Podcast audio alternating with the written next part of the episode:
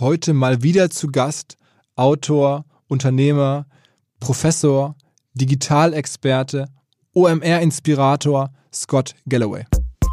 This is uh, unprecedented in the sense that there are a lot of businesses, a lot of businesses that have gone from full capacity to zero in a matter of two weeks. Yeah. And even during World War Two, companies were still making money because they were still selling some stuff. In this instance, we have entire companies just literally being turned off like a switch.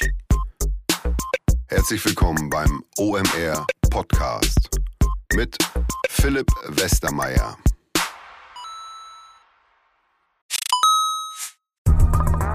Weil die Kolleginnen und Kollegen von Instaffo, also der Jobplattform für den Tech- und Sales-Bereich, von der ich hier schon häufiger berichtet habe, mittlerweile bei uns doch groß engagiert sind hier im Podcast. Ihr hört immer wieder hoffentlich von Instaffo. Deswegen habe ich die Kollegen vor kurzem mal selber persönlich kennengelernt und war wirklich sehr angetan. Sie haben mir dazu erzählt, es gibt eine neue Finanzierungsrunde in die Firma. zehn Millionen werden da investiert. Das ganze Thema wird also immer relevanter. Daher nochmal hier mit Nachdruck der Hinweis. Wer Menschen sucht im Bereich Tech und Sales, denkt an Instaffo. Die haben da scheinbar wirklich eine neue magische Soße gefunden, wo sie über ihre Plattform ein automatisiertes Matchmaking zwischen Arbeitnehmer und Arbeitgeber ermöglichen, und das ist im direkten Marktvergleich dreimal effektiver, was die Quote von Bewerbung zu Einstellung angeht. Hilft natürlich auch, dass sie bereits über hunderttausend passende Talentprofile auf der Plattform haben und dass man sehr, sehr schnell ins Gespräch kommt. Innerhalb von achtundvierzig Stunden bewerben sich die ersten Talente bei den Arbeitgebern, oder man kann sogar als Arbeitgeber einer vorselektierten Gruppe an Talenten aktiv eine Nachricht schicken oder sie zum Chatten einladen, um sich noch schneller kennenzulernen und zu prüfen, könnte das passen? Also nicht nur ich und die Geldgeber offensichtlich glauben an Instaffo, sondern auch mittlerweile über eintausendachthundert Firmen, darunter O zwei, R T L, HelloFresh, MyPoster, viele, viele weitere.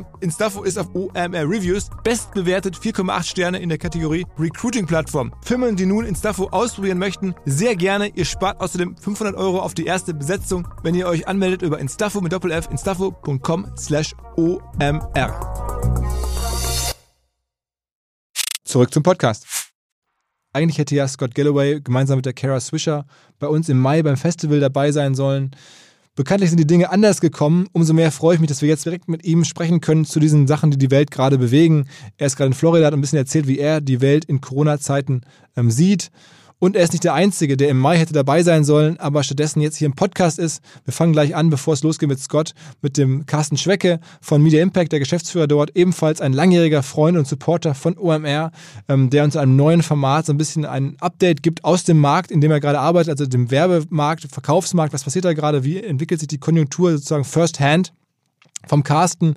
Es gibt eine ganze Reihe von anderen Partnern, die beim Festival hätten dabei sein sollen, die jetzt aber stattdessen hier im Podcast auftauchen. Da sind wir sehr dankbar drüber. Wir erfahren in diesen Tagen generell sehr viel Solidarität und Support und versuchen das auch genauso weiterzugeben. Ähm, vielen, vielen Dank dafür an die verschiedensten Stellen. Ähm, und in diesem Sinne direkt rein in den Podcast mit Carsten und Scott. Was? Moin Carsten. Hi Philipp, grüß dich. Erzähl mal, was ist denn da los? Ja, was ist los? Vieles los. Ähm, also Handel gibt gerade echt noch Gas. Das ist in der Tat auch so Lebensmittel-Einzelhandel. Die werben noch. Ähm, wir haben auch so abgefahrene neue Kunden wie ein Essighersteller, der jetzt auf Hygienemittel switcht und demnächst sogar eine Build-Home bei uns bucht. Aber natürlich ist hier auch echt ähm, viel los in Sachen Storni, Verschiebung, ähm, gerade auch in der Automobilbranche. Da gibt's etliche, die natürlich jetzt auch gerade echt ihre Produktion anhalten. Das ist gerade schon unique, was da passiert. Ich glaube, das Wichtige nach den ersten zwei Wochen Corona ist aber echt, also der Konsum nimmt nicht ab, sondern er verschiebt sich gerade. Und wir haben echt ein massiv geändertes Mediennutzungsverhalten. Also das beobachten wir an allen Ecken und Enden. Der öffentliche Raum bricht quasi de facto zusammen. Äh, gleichzeitig Reichweitenexplosion auf den redaktionellen Portalen. Äh, so eine Bild und Welt. Bild allein mit neun Komma fünf Millionen Unique-Usern pro Tag. Welt sieben Komma eins. Das ist schon echt gigantisch. Also Faktor zwei, drei höher als normal. Ja, also signifikante Steigerung, und auch Bild Live, wo wir viel gerade machen, allein zwei Millionen Videoviews. Das sind einfach Reichweitenumfelder, die echt super spannend jetzt auch gerade sind, weil das vielleicht auch nochmal wichtig. Ähm, äh, Corona News heißt nicht, dass man dort nicht werben kann. Also äh, die Werbung kann noch so äh, positiv wie negativ sein. Es gibt kein Spillover von dem Inhalt des Artikels an sich. Deswegen äh, Werbetreibende sollten das nicht meiden, sondern gerade jetzt eher die Möglichkeit nutzen, echt in diese Reichweiten reinzukaufen und sich da echt äh, ein paar coole Deals gerade abzuholen. Die Möglichkeit existiert. Und jetzt kann man natürlich sagen, klar sagt er das, weil er muss ja auch was verkaufen, vollkommen klar. Oh. Aber, aber äh, muss man auch sagen, ihr habt euch sogar eine Aktion ausgedacht, irgendwie unbewusst gegen den Trend ähm, euren äh, oder potenziellen Werbepartnern, Leuten, die jetzt kommunizieren wollen, was anzubieten? Erzähl mal. Genau, unsere Aktion, die wir ähm, selbst entwickelt haben mit unseren Axel Springer Brand News, heißt äh, Wir für euch. Ähm, darin gibt es drei Bausteine. Baustein eins ist, ähm, wir entwickeln mit dem Kunden zusammen und den Brand News eine eigene Kampagne, wo es darum geht, äh, wirklich äh, eine positive Marktkommunikation aufzusetzen, ähm, Trost zu spenden, Signale der Zuversicht zu senden. Äh, da geben wir nochmal das komplette Media-Volumen on top. Äh, Baustein zwei ist, wir binden auf eine existierende Image-Kampagne das Wir für euch Logo ein, dann gibt's nochmal dreißig Prozent on top. Und der dritte Baustein ist wirklich für karitative Organisationen oder auch kleine Startups, die sich gerade gründen, die tolle Ideen haben, Menschen zu helfen. Da haben wir ein Freivolumen für, ähm, um entsprechend dort auch echt positive Signale zu setzen, weil echt Wirtschaft ist zu fünfzig Prozent Psychologie. Uns geht's darum, jetzt wirklich als ein wichtiger Marktpartner äh, Signale der Zuversicht zu setzen, dass wir da gemeinsam jetzt echt vernünftig durch die Krise schnell kommen. Okay, also wenn man das probieren möchte, wenn man jetzt sagt, okay, ich habe das hier gehört, dann kann man sich direkt an mich wenden, man kann sich aber auch an dich wenden. Es gibt auch irgendwie bei uns unter dem Artikel, der zum Podcast erscheint, nochmal einen Kontakt. Also Media Impact macht da was Neues. Und, ähm, korrekt, ja. Am besten sonst per Mail direkt an mich, carsten punkt schwecke at axelspringer punkt de, kümmere ich mich direkt mit meinen Leuten drum und dann geht's los. Alles klar, okay, dann wie gesagt, wie du schon sagst, fünfzig Prozent Psychologie, lasst uns beide weiter ähm, alles dafür tun, dass es irgendwie besser wird, auch bei uns natürlich harte Zeiten. Ähm, vielen, vielen Dank für eure Unterstützung in dieser Zeit. Ähm, Absolut. Und wir bleiben im Gespräch, haben wir uns auch vorgenommen, in den nächsten Wochen immer mal wieder einen Bericht aus dem Markt zu machen von euch. In diesem Sinne, ähm, kämpft dich durch und ähm, dann bis, bis, zum, bis zum nächsten Segment. Ciao, Philipp. Ciao, ciao. Das war sozusagen das Marktupdate von Carsten Schwecke und jetzt, wie versprochen, direkt rein in den Podcast mit Scott Galloway, den wir am Freitag aufgenommen haben. Welcome to the podcast, Scott. Thanks, guys. You're in Florida, right? Yes, I am. I'm uh, sheltering in place in a town called Delray Beach, just between Miami and West Palm Beach. And what's the situation like there? Uh, so it, it's very regional. In cities, uh, New York is now sort of the new epicenter, and Florida is sort of uh, cautiously, it feels like the calm before the storm here in Florida. There's a lot of data saying that Florida might could, in fact, be the next epicenter, that they believe that it's escalating pretty fast here. So I think we're, I think things are quiet before the storm, tense, but so far, you know, we're hoping it stays quiet. And what do you hear from your people in New York? Is that like, is that chaos there already? No, I wouldn't describe it as chaos. I would describe it as a serious situation, but the emergency rooms are very active and the I C Us are very active. But I, my understanding is they're near capacity, but they haven't sur- they haven't surpassed capacity. So it's it it is a serious situation. People in New York are very tense, but also uh, the governor there has done a, done a done a great job, and it feels as if they are addressing the issue, if you will. Okay. Um. Wh- I mean, what's what's your perspective on this whole thing? I mean, how long is this going to last, and what's what what's the world like that we're going to see after this is over? Well, you're you guys. I, I don't have any insight into as uh, uh, you know when it'll be over. I'm not a doctor or an epidemiologist. I, I'm just trying to urge people to do their part and help flatten the curve. And you know, we're looking to Germany in terms of trying to understand why the mortality rates are so low in Germany. My understanding is Germany at one point had more cases than Spain, but had uh, only about uh, uh, just a handful of deaths. So we're trying to understand if it's because the Uh, infections in Germany have been amongst uh, mostly young people, or if it's because your treatments are better or that your population is healthier. But we're trying to, you know, we're trying to understand, um, you know, what I, my sense is everyone is learning every day. Yeah. And, but everybody talks about flattening the curve here in the U S across the U S and across, I think, about two and a half billion people across the world, there's some sort of lockdown that's taken place. So everyone is, the term is social distancing that everyone is very familiar with, flattening the curve. I, you know, you're you guys are in Germany. I'm in the U S. Uh, our grandparents were called to war. We've been called to sit on a couch. It feels as if we would. It feels as if we should be able to handle this, right? So, um, the the thing about this virus or crises, the terrible thing is they always happen. The wonderful thing is they always end. And the way this ends is that we stay six feet from each other for fourteen days or more. So. Um, yeah, you know, we're we're all we're all obviously very concerned, as I'm sure you are. It looks like the epicenter has shifted from China to Europe and now to the U S, and we're just everyone's just trying to do their part. Um, so, anyways, fingers crossed, uh, and obviously we're very hopeful. What uh, one one pattern that I hear from from digital experts here on the podcast is that things that were going to happen anyways over a longer period of time are now going to happen in an accelerated mode.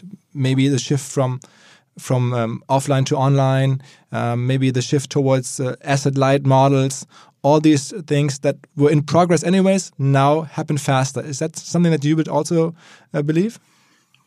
Yeah, so there's, uh, I mean, the, the the biological metaphor is the right one, and that is the culling of the herd. And that is, this virus is preying on the, the weak and the infirmed biologically, uh, and the, the cohorts that are older and have an underlying health condition are at most risk Um, in terms of mortality and sickness.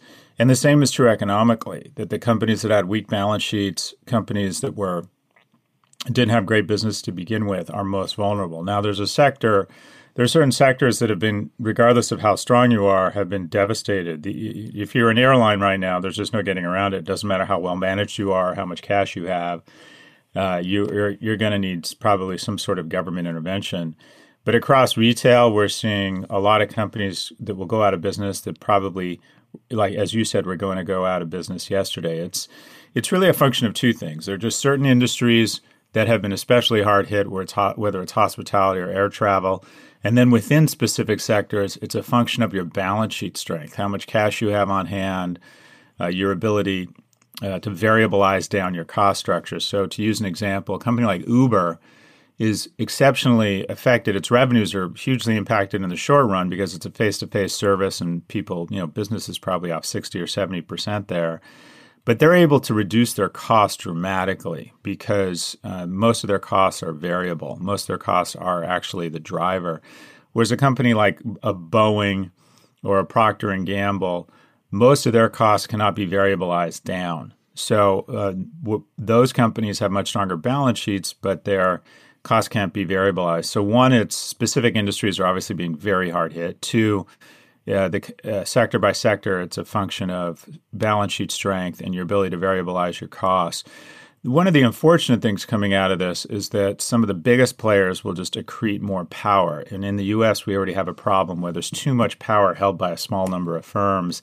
And this is going to only intensify that that imbalance, if you will. You could take the one or two biggest firms in almost every category, and they likely come out of this crisis with more market share. And I've been arguing for a long time that the concentration of power amongst a smaller and smaller group of firms is damaging to the economy and job growth. Mm-hmm. What do you, what do you th- think about saving companies like with, with this taxpayers' money? Um, is there like a ranking or is there priorities? What's your, I mean, we have a, our own approach here in Germany to who's going to get saved and, and, and under what conditions. What's your approach? So, Uh, it's a big topic here. There are obviously industries that employ a lot of people that this is sort of a, you know, kind of a hundred-year flood-like event that probably warrants some sort of government assistance. And you think about the airline industry.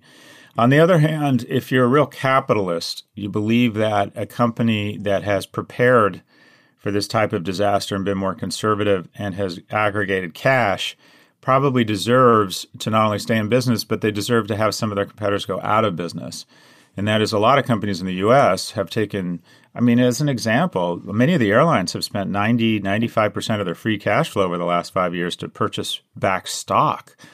So it's sort of, if you keep purchasing back stock and returning cash to shareholders, and then something like this happens and the government bails you out, it becomes a heads I win, tails you lose moral hazard problem. So you know, this is a difficult question, but I would argue that if if we're real capitalists, the cruel truth of capitalism is you can't reward the winners without punishing the losers.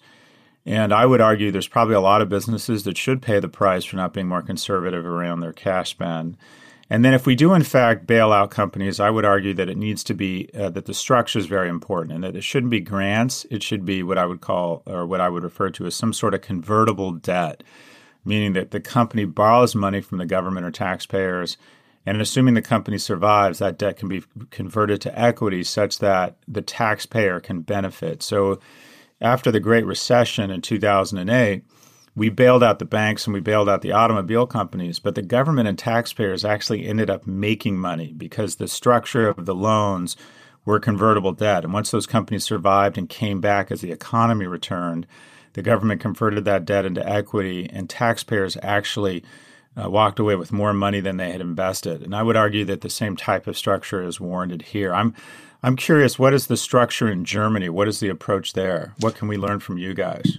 I mean, it's it's all in limbo right now. I mean, they're discussing all kinds of solutions, um, but I think there's a there's a like one notion that's coming in, into that in, from the German side is that they they try to to uh, to integrate some kind of like um, uh, visionary approach that includes uh, climate and digitization um, requests they're gonna imply on the companies that want that wants to get saved. They have to like comply with some kind of like other goals beyond just staying in business and and, and giving uh, jobs to people, but also that they want to like try to to integrate the, the whole climate uh, f- fight that we're in, um, anyways. into into the into those packages, and then I don't know how that's going to work out, but that's at least where the discussion discussion stands right now. Yeah, that's interesting. There was some talk here about you know limiting executive compensation, uh, uh, uh, putting a certain amount of money towards uh, climate change. I think the primary condition that's been placed on many of the employers and at least the loans to small business here that have been granted, we just approved a two trillion dollars bailout package, is that small businesses can have a big portion of their loans forgiven if they don't lay off anyone yeah. over a certain period of time. So a big a big theme around our bailout package here in the U S has been to try and encourage employers not to lay off people, because we had a jobless claim. Every week we announce our jobless claims, which is the number of people who have submitted paperwork such that they can get unemployment benefits. And at the height of the recession, I believe it was somewhere around six or seven hundred thousand jobless claims were submitted in one week. This week we had three and a half million jobless claims submitted. So this is this is unprecedented. And what what's unusual about this that we haven't seen before, and we haven't seen this in Europe, and we haven't seen this in the U S since World War Two. If a company goes into a recession, uh, or if, a, if if we go into a recession, a company might lose twenty, thirty, forty percent of its revenues. And say it's doing one hundred million dollars a month in revenues, and it loses thirty percent of its revenues. So it loses three hundred million dollars a month in business. But if it cuts a cost, if it cuts its cost by ten or twenty percent, then it loses ten or twenty million dollars a month, and a lot of companies can survive that. If it goes into depression, it loses fifty percent of its revenues. It has to cut thirty percent of its costs. It loses twenty million dollars a month. This is uh, unprecedented in the sense that there are a lot of businesses, a lot of businesses that have gone from full capacity to zero in a matter of two weeks. Yeah. And very few businesses have modeled out or ever prepared for the notion that they would lose one hundred percent of their revenues. Mm-hmm. So even if they cut their costs by thirty or forty percent, which is not easy for a lot of businesses, they're still losing sixty million dollars a month. So the notion that we're going from one hundred, even even during the war, even during World War Two, companies were still making money because they were still selling some stuff, uh, or they were converted to war machinery, what have you. But in this instance, we have entire companies just literally being turned off like a switch. Yeah, exactly, exactly. And I mean, in Germany, we have this one instrument, I think, that, that you don't have. It's called uh, Kurzarbeit. And it's, I think it's similar to what, what you call furlough. I think um, yeah. It means that, you know, if you can really demonstrate an, an impact uh, that on your company, then you get up to sixty percent of the salaries paid for by the state for twelve months' time. So you can sort of weather a storm um, if it's just f- for a while. Um, but you cannot, cannot fire anybody. It's meant to like save those jobs. Um, you have to keep everybody on board as long as you do that. But then you get like subsidized um, salaries by the state. Or, no. So that's the situation here. But what do you think about the impact on, on, on the digital economy? I mean, um, you're also like an expert in marketing. How is marketing going to be different after this? Well, it's hard to imagine how the more strength doesn't doesn't flow up to the strongest. And that if you think about marketing, Facebook and Google have about, in the U S, they have about two-thirds share of all digital marketing. And you can imagine them coming out of this crisis with seventy or seventy-five percent because, for example, in the Great Recession, a lot of hospitality companies were forced to stop advertising, and they stopped advertising in print. And what they found was that, is that they didn't miss it that much. And so when they came back, they never returned, their spending never returned to print. So what is likely going to happen here across the different marketing mediums, whether it's print, television, radio, Google, Facebook, when we're talking about digital, because when we're talking about digital, two out of three dollars of those two companies, you're likely going to see a return to Facebook and Google just as, you know, very quickly. The question is, I think people will just take this opportunity to reevaluate their marketing mix. And while I'd like to think that con- the companies coming out of this recession will think about new mediums, it, I think it's unlikely. I think they've, they've, they're going to return to what they know works, which is Google and Facebook, and also what they can measure and what they can ease back into easily. One of the, easily, one of the things that's so appealing about these mediums or these platforms is not only are they effective, but they can be calibrated. And that is, if you wanted to market online marketing rock stars tomorrow, you could spend one hundred dollars, you could spend fourteen thousand dollars, and then look at the data that night and dial it back to eleven thousand dollars or thirteen thousand seven hundred dollars the next day to market it based on the performance. Whereas if you decided to run print ads, where if you decided to run television or radio ads, the lag or the latency between spend and results and your ability to calibrate based on those results is much more opaque. It's much more crude.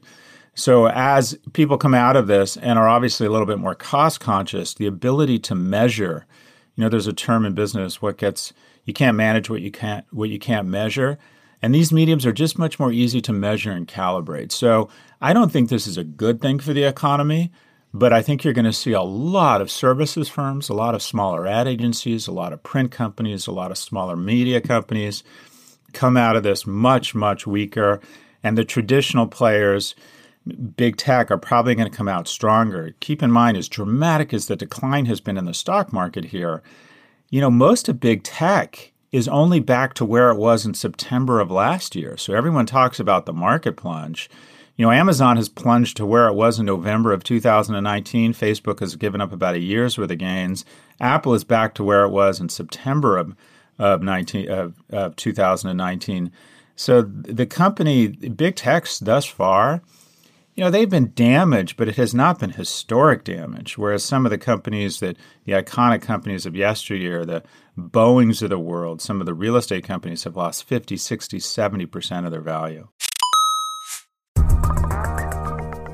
Hinweis auf Findling. Findling ist eine sehr erfolgreiche S E O-Agentur, die bis vor einiger Zeit noch Webstube hieß und mir vor allen Dingen deswegen ins Auge gestochen ist, weil ihre Masterclass beim O M R-Festival ruckzuck ausverkauft war. In Minuten wollten Menschen hören, was die Kollegen von Findling zum Thema S E O zu sagen haben. Ein Grund dafür sicherlich die Referenzen. Findling arbeitet unter anderem für Firmen wie Snox, Ergotopia, Dermanostik oder mein BAföG. Der Fokus ist also, Firmen über Performance-S E O beim Wachsen zu helfen. Wer herausfinden möchte, ob sich für ihn auch S E O lohnt oder die Ansätze von Findling vielleicht konkret lohnen, der kann sich eintragen. Es gibt keinen Sales Call, sondern eine kostenlose Beratung unter findling punkt de slash O M R. Also auf der Landingpage eintragen und dann gibt es eine Beratung, wenn es richtig gut läuft, vielleicht von Maurice Marinelli, dem Gründer persönlich.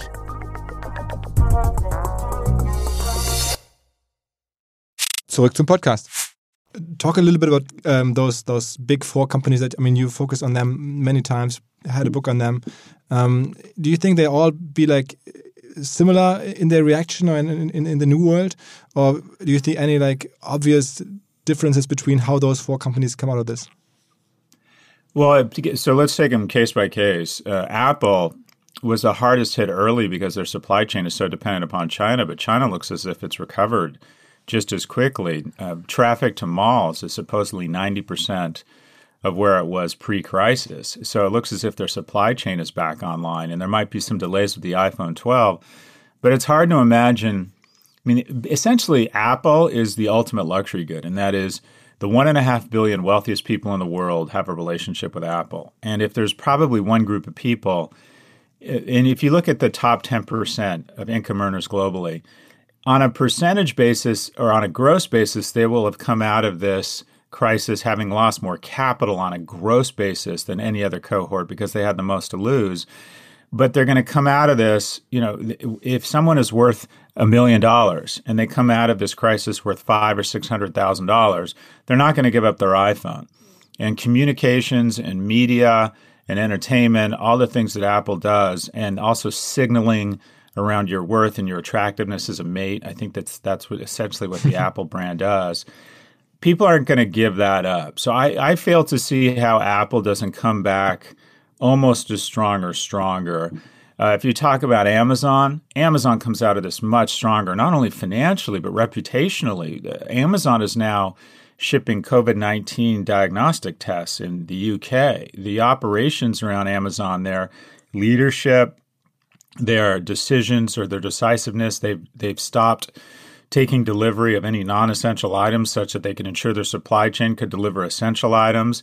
A lot of people who have been following stay-at-home or shelter-in-place orders are using Amazon as kind of their lifeline around essential goods. Uh, there's a lot of very uh, gripping stories about uh, the warehouses at Amazon, warehouse workers taking a lot of risks on the front on the front lines and uh, obviously putting themselves in a position where they're being exposed to the virus, but they are working exceptionally hard. So not only does Amazon, I think, come out of this stronger financially and gain share in retail, because to your earlier point, there are a lot of retailers that were sick, had underlying health conditions, and are just going to be just disappear from the planet because of this of this uh, of this crisis.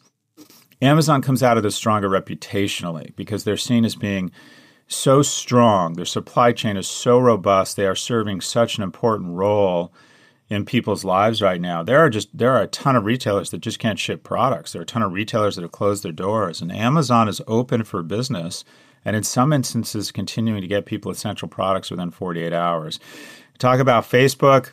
Facebook doesn't come out of this stronger reputationally. They probably come out of it weaker because they're still unable or unwilling to train their algorithms to not spread false information. And there's obviously a lot of propaganda and false information about the virus. And it that kind of false information thrives and gets spread very quickly on Facebook that has refused to put in place the requisite safeguards to ensure that false information doesn't spread faster than wildfire. No virus spreads as fast as fear, and obviously there's a lot of fear and a lot of fake information. Mm-hmm. And then I think Google comes out of this um, as strong or stronger. So big tech has lost about, I don't know, somewhere between one and one and a half trillion dollars in market cap.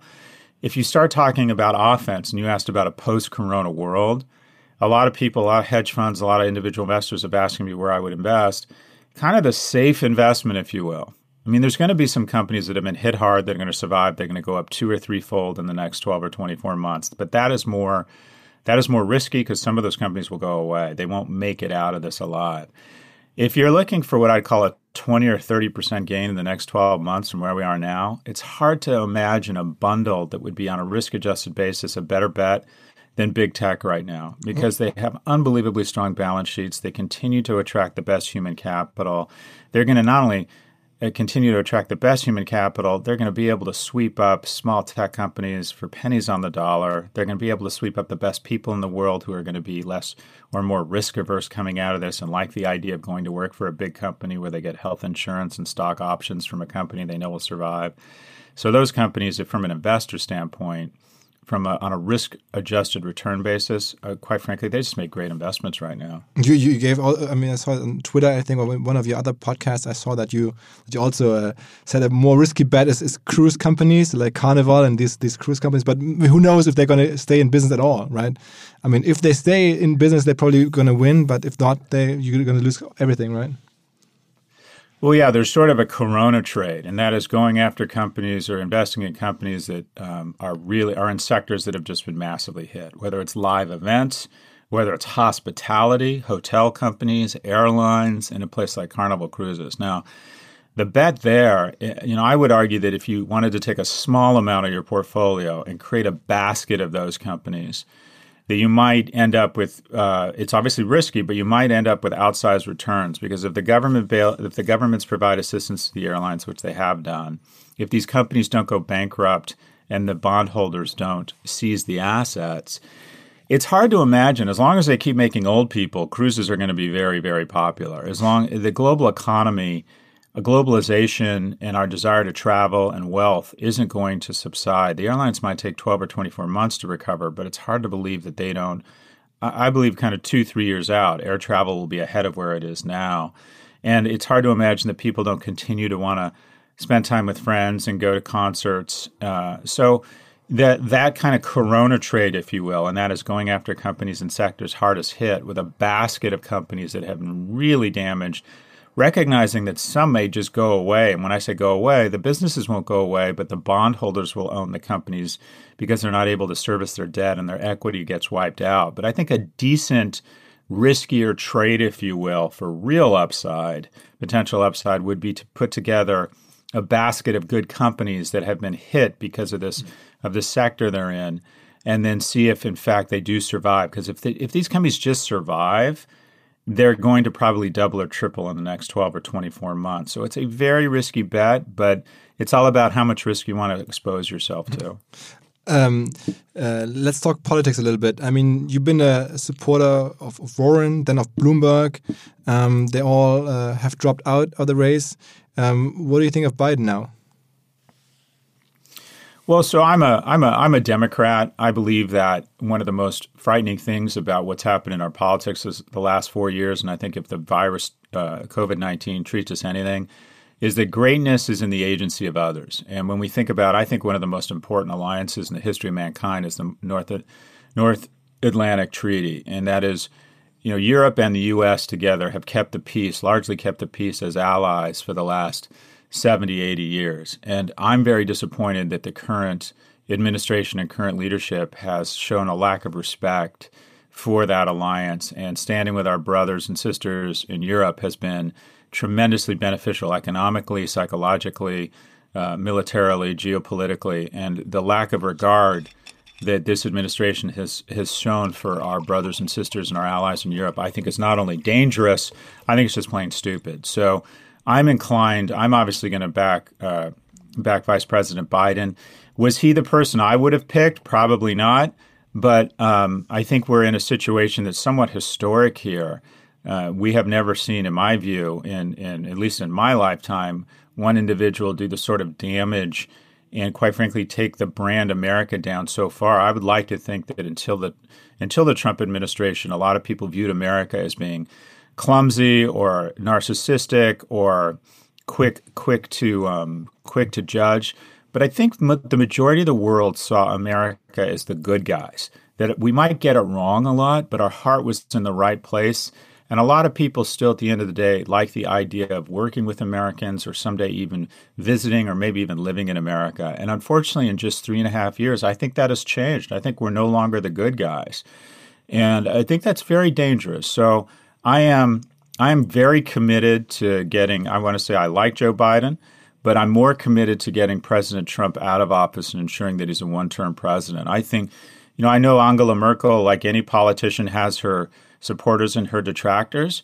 I think she's wonderful. I, I, I enjoyed the relationship and the tight bond that her and President Obama had, because I think it reflected the tight bond that people, uh, German citizens and U S citizens, feel for each other. I am married to a woman who's German, who was raised in Munich. And I think it's a to have two nations like that as allies is tremendously powerful. And to to not have respect for that type of partnership and at the same time provide comfort to our enemies, to the Russias of the world, to the North Koreas of the world, I think is dangerous for all of us. So uh, do I is Biden my man? No, but he's my man now. Okay.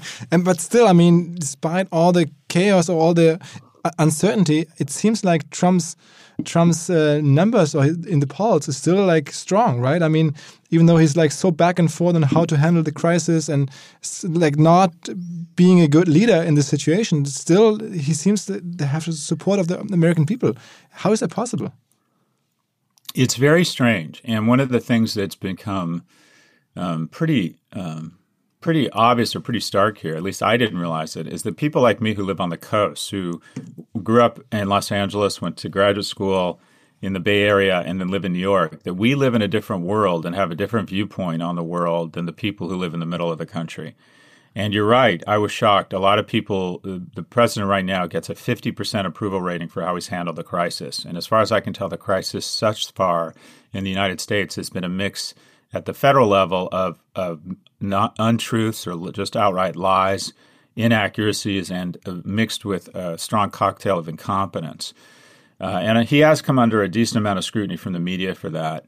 But there is something about uh, president is seen as attempting to address what is a crisis, or they call it a wartime president, that people like, and it exudes strength. So I'm not sure that he doesn't come out of this stronger, which I, like you, find kind of incredible. But people are immediately drawn to their leaders during a period of crisis. I think almost every president uh, during a war in the last seventy years has come out of it stronger, with the exception of Lyndon Johnson. So it'll be interesting to see, but it's a real wake-up call for what I'll call, you know, progressives, or people that li- believe in a liberal democracy in the U S, or people who believe in globalization, or people who have tremendous uh, reverence for some of the partnerships and allies we have. There are a lot of people in the United States that do not share our values. And America has become, I don't want to call it two Americas, because people because we've always been diverse, but I think people such as myself just never realized how diverse or how divergent our viewpoints were. So by no means, I, I think a lot of my friends felt that this crisis would be the nail in Donald Trump's presidency's coffin, and I'm not sure that's true. So we'll see, but there, you know, the media has provided a lot of scrutiny on how poorly this crisis has been handled by the administration. Uh, but if he, you know, to say, to believe that there's not time for him to recover, I think is to be naive. I think if we do get through this without it, too much collateral damage, he has an opportunity to be seen or perceived as a wartime president that made some early stumbles but recovered. So time will tell. Der Traum einer jeden C M O, eines jeden C R M-Managers ist es doch, einen neuen Kanal zu finden, wo ich Menschen erreichen kann und über den ich dann auch direkt Umsatz aufbauen kann. Und genau das ist halt WhatsApp. Viele haben es noch gar nicht gesehen, bis heute nicht, und vor allen Dingen nicht gesehen, dass dahinter Software nötig ist, um halt WhatsApp richtig im professionellen Kontext auf die Straße zu bringen. Einer dieser Partner, der sowas perfekt macht, ist Charles. Wir kennen die, wir sind da selber Nutzer und zum ganz kleinen Teil auch investiert. Was sie zum Beispiel machen, ist Folgendes. Ihr verbindet euer Shopsystem via Charles direkt mit WhatsApp. Und natürlich könnt ihr auch Emasis oder Klaviyo als C R M-Systeme für eine bessere Cross-Channel-Kommunikation nahtlos verbinden. Am Ende braucht man natürlich Telefonnummern, muss Leute anschreiben, weil dann kann man nicht nur Käufe initiieren über WhatsApp, sondern man kann auch gucken, ob jemand etwas in den Warenkorb gelegt hat und ihn dann wieder später aktivieren durch einen erneuten WhatsApp-Push. Also das System ist mittlerweile sehr, sehr ausgeklügelt. Es entstehen wirklich relevante Umsätze über den WhatsApp-Kanal dank Charles. Das Ganze ist natürlich auch D S G V O-konform und I S O-zertifiziert.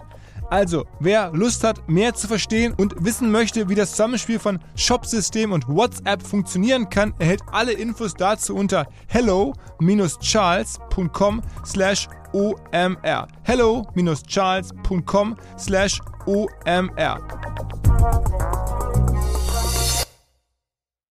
Zurück zum Podcast. Maybe a, a couple of words on what you do these days. Um, I mean, when you've, I think, first became a, a household name in German digital circles. Oh, yeah. Oh, yeah. you you ran a company called L two that you then sold uh, to Gardner. Uh, and, uh, and then you've been, uh, you know, an analyst on, started the, the Pivot podcast together, together with Kara Swisher. Um, and now just recently you launched your own podcast show. So another, a second podcast, the Prof G Show, that's part of a company that you founded now that's called Section four. Explain a little bit what the Prof G Show does and what Section four is going to do. Well, thanks for asking. So I got very lucky. Uh, I started a business called L two. I sold three years ago. And as much as it hurts to watch my portfolio, my stock portfolio go down, the best trade I made was I sold my company three years ago. I did really well. I feel very fortunate that I was able to do that, because there aren't going to be any small businesses sold for a while unless it's a distress sale over the next twelve or twenty-four months. Uh, I, I'm very, I'm fascinated by online education. You asked me what might some of the changes be in a post-corona world. The way I would describe it, loosely speaking, is there's going to be a much greater move towards distributed services. Now, what do I mean by that? Part of the fear around this crisis is that the healthcare system gets overwhelmed. And the reason it might be overwhelmed is healthcare is largely concentrated around physical spaces, specifically doctors' offices and hospitals. And so in this crisis, one of the things we've been doing with ninety, ninety-five percent of the people diagnosed with COVID nineteen is we've asked them to stay or recover at home. And I wonder if moving forward, we're going to see an incredible distribution of diagnostic and treatment services around healthcare. So this notion of telemedicine, I think it's going to get unbelievable traction. Your ability to diagnose, treat, uh, minor and even maybe major illnesses in your home such that we don't have this choke point of doctor's offices or hospitals. In addition, I think that's going to take place in education, and that is the constraint around education in the U S, and Germany does a better job of this, is we are we are very much a caste system in the sense that universities or the brand of a university helps identify who you are in the caste in the United States. We like to think we're meritocracy, we're not. And the way we maintain exclusivity around a certain cohort of universities, specifically Ivy League universities and then a small number of universities that have global brands, is that we we choke the supply and we use space as the arbiter or the regulator. In other words, N Y U can only handle a certain number of freshman seats because we're space constrained. And I wonder if this is an opportunity to unleash or significantly expand that capacity uh, through distributed education. I'm not saying it will all move online, but we might have capacity. We might be able to double our capacity at our best universities by offering a hybrid model where people do forty, sixty, eighty percent of their instruction online and then come on campus for more social or more group meetings or more uh, gatherings that are more important in person, if you will. So I think online education is probably, this crisis may uh, not only help telemedicine, but I think it might provide sort of the catalyst or the, the starting gun for online education. And I've started a company Uh, called Prof G. We do something called a strategy sprint. We'll be launching a brand sprint. We had our first class of six hundred people last week or two weeks ago. We're starting another class of April, in April uh, strategy sprint. And the idea is a world-class education that rivals an N Y U or a Berkeley for a fraction of the price. It's both a mix of live instruction and asynchronous videos online where you do team teamwork, cohorts, et cetera. And it's two to three weeks instead of twelve to fourteen weeks, which is the typical semester here. So I'm focused on online education. Thank you for bringing up the Prop G Show. I now have two podcasts, Pivot and the Prop G Show. So there's no, there to resist is futile. I am, I am, I have surrounded you. It's, it's impossible to avoid me now. It's really, it's, it's absolutely horrible. But it's great content all the time. It's great content all the time. I mean, I can only recommend listening to Pivot. I can recommend uh, reading your newsletter, um, No Mercy, No Malice, every Friday. So there's, there's a lot of content coming from you. How many people work for you now at Section four at, at the Prof G Show? Is that like ten or uh, already thirty, forty? How big is the show right now? Yeah, you're exactly right. We're about twelve full-time employees and about a dozen uh, contractors helping with things like technology and production values, et cetera. So more importantly, tell me about Online Marketing Rockstars. When's, when has it been rescheduled for? Um, it's it's for the fourth and fifth of May next year. So hoping by then we'll be able to do like mass participation events again, sixty thousand people coming next May. So beginning of next May. And um, I mean, I'm watching the news very closely, and I'm still scared that my that might even be too early. I don't know. I mean, sometimes I think we should have moved it to the to to the fall, and then uh, the next news coming out, and I think, oh, whoa, maybe even next May is is, is, is too early. I don't know. Huh? So we we haven't we haven't rescheduled. We're just moving right to the next date. So the next May is, is the date. And do you live in Hamburg? Yeah, yeah, yeah. I live in Hamburg. And what's the mood like there? What's the mood like there? It's very calm, very calm. Um, I think right now there's the there's, it's not much there's not that much to do actually in the in those emergency rooms. I mean, I, t I talk to friends here that are doctors, and um, they say that it's there's not that much more happening than there would usually be happening at this time of the year. So everything is prepared for a long time now. We're like already like in a, in a lockdown for two weeks, um, but still, there's, it seems like uh, the complete like crisis in terms of like people dying. So far, that hasn't happened, but like the politicians keep everybody at home, and still like the the the the, the um, uh, topic is still we are still before the storm. Wait, wait, it's still going to come. We're still before the wave, um, so nobody knows. But you he here and there, you hear the first people like now speaking up and, and complaining about the situation, being like, "Look, um, nothing's going to happen. We have to go get the economy back and running." So it's it's like in this in this this mixture of like everything is okay, um, and and people are now trying to get back to real life. But the sense is that everything is going to be that way at least until Easter, and then after Easter, it looks like maybe we're going to like experience a lift of these bans.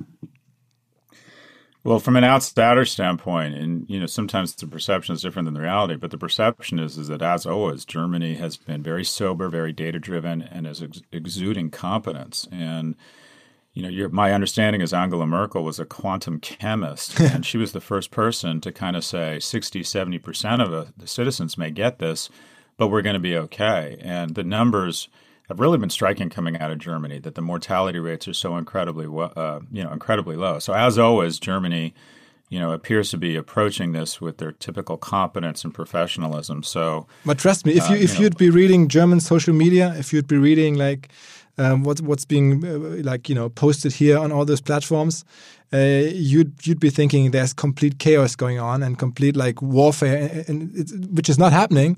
But I mean, those yeah. those, those platforms give you the feeling right now. It's um, I think one thing maybe you can like share your opinion on that is I mean this is. obviously a gigantic media topic. I think like all the news websites, they never had as much traffic as they have these days. Um, how much of this whole thing could maybe be related to the fact that it's such a strong like news topic and has all the all the aspects of, of what makes the news? It's it's new, it's it's close to you, it's it's surprising, it's it's potentially deadly. Everything that makes the news is in this. Um, how much you know does this contribute to the to this whole crisis? There's no doubt about it. This has been true of media for a long time. And the term here in the U S is if it bleeds, it leads. And the more dramatic the headline, the more upsetting, the more frightening, the more likely you are to click on it. And the algorithms, uh, at least online, are, and also editors, are trained to get and compensated and have an economic interest in getting as much viewership and as many clicks, which leads to a certain level of, I don't want to call it panic, but um, a bias towards the extreme, a bias towards the hysterical. So I think not only are these these it, these platforms aren't doing anything that traditional media hasn't done, they're just better at it, and it can just they can just uh, spread this type of terror and panic uh, faster. But the media, I think, on the whole, at least here in the U S, and I don't know if that's true, have been played an important role here in terms of highlighting what is going on, uh, what is being addressed, and what isn't. So I would argue on the whole, this has been a victory for old media. Online media, especially Facebook, will continue to get more scrutiny. Um, I like Twitter. I actually do get a lot of my information and good data from Twitter. I think they've done a pretty good job with this. But I think we're going to look at a lot of our institutions, our media, uh, after this is over and try and examine how do we use this corona as a vaccination, if you will. And that is the basis of a vaccination is you expose the corpus to a little bit of the problem such that it comes back stronger and can handle the virus moving forward. And it sort of puts your immunity system on alert. And, you know, the, the optimistic viewpoint here is that corona does, does do a lot of damage, but on a global basis doesn't do that much damage. And maybe we come out of this with a greater appreciation for our health services, a greater appreciation for how important cooperation is, a greater appreciation for how important it is to ensure uh, certain agencies in our government are funded well, a greater appreciation for the comity of man and a recognition that this virus doesn't care about political ideology, it doesn't care about borders. All it cares about is our ability to bind together and to address this as one entity. Mm. So I'm actually hopeful that maybe we come out of this, or I'd like to think we come out of this stronger. Okay. Scott, thanks. You. I, I know you have to go. Um, you have a lot of podcasts to do and a lot of you know business to build. Um, I want to say thank you for doing this. Uh, we would have loved to have you here in May. Um, hopefully it's it's just postponed until next year. Um, we'll be in touch. We'll try to get you over. For the in the meantime, I can only recommend to everybody who wants to like follow what you think, what you do, follow you on Twitter, listen to Pivot, listen to the Prof G Show. Uh, we'll remain your fans here in Hamburg. Thanks so much, guys. I look forward to seeing you in May in one of the great cities in the world, Hamburg. Yeah. Thanks so much. All right. Okay, then. See you then. Yeah, take care. Stay safe. Bye now. Bye-bye. Im jetzt kommenden Hinweis mal nicht AdTech oder B zwei B Softwarelösung, sondern mein Kollege Max, der sich mit Gin auskennt und alle unter achtzehn-Jährigen jetzt bitte weghören, mir berichten wird, warum er Monkey siebenundvierzig so besonders findet. Max. Ja, Philipp, es steckt direkt im Namen. Das sind die siebenundvierzig Botanicals, die dem Ganzen einen einzigartigen Geschmack verleihen. Das sind zum Beispiel die Preißelbeeren aus dem Schwarzwald, die ihm auch eine ganz besondere Note geben. Aha. Und was hast du da mitgebracht? Meinen Favoriten, den Monkey siebenundvierzig Tonic. Super einfach, ein paar Eiswürfel, etwas Monkey siebenundvierzig, das Ganze aufgefüllt mit Tonic Water und einer Grapefruit-Zeste obendrauf. Fertig ist der erfrischende Drink. Okay, äh, und das schmeckt dann? Auf jeden Fall. Beim ersten Schluck spürst du direkt die Wacholdernote, frische Zitrusnoten und eine leichte Pfefferschärfe. Für mich ist es genau die Balance dieser Aromen, die den Gin ausmachen. Und gibt's noch was über Monkey forty-seven als Brand zu sagen? Ich meine, du siehst es ja schon am Apotheker-Design der Flasche. Die Brand ist mit super viel Liebe gestaltet. Vom Etikett bis hin zur Website, die aussieht wie eine alte Zeitung. Da wundert es mich ehrlich gesagt auch nicht, dass Monkey forty-seven bereits zum achten Mal in Folge als Top-Trending-Gin-Brand ausgezeichnet wurde. Also an alle, probiert Monkey forty-seven gerne aus, überzeugt euch selber von seiner Qualität, dass das hier, was der Max berichtet, wahr ist. Ich wiederhole nochmal, Monkey forty-seven, Monkey siebenundvierzig zum Mitschreiben, in Bar oder Supermarkt demnächst mal ausprobieren.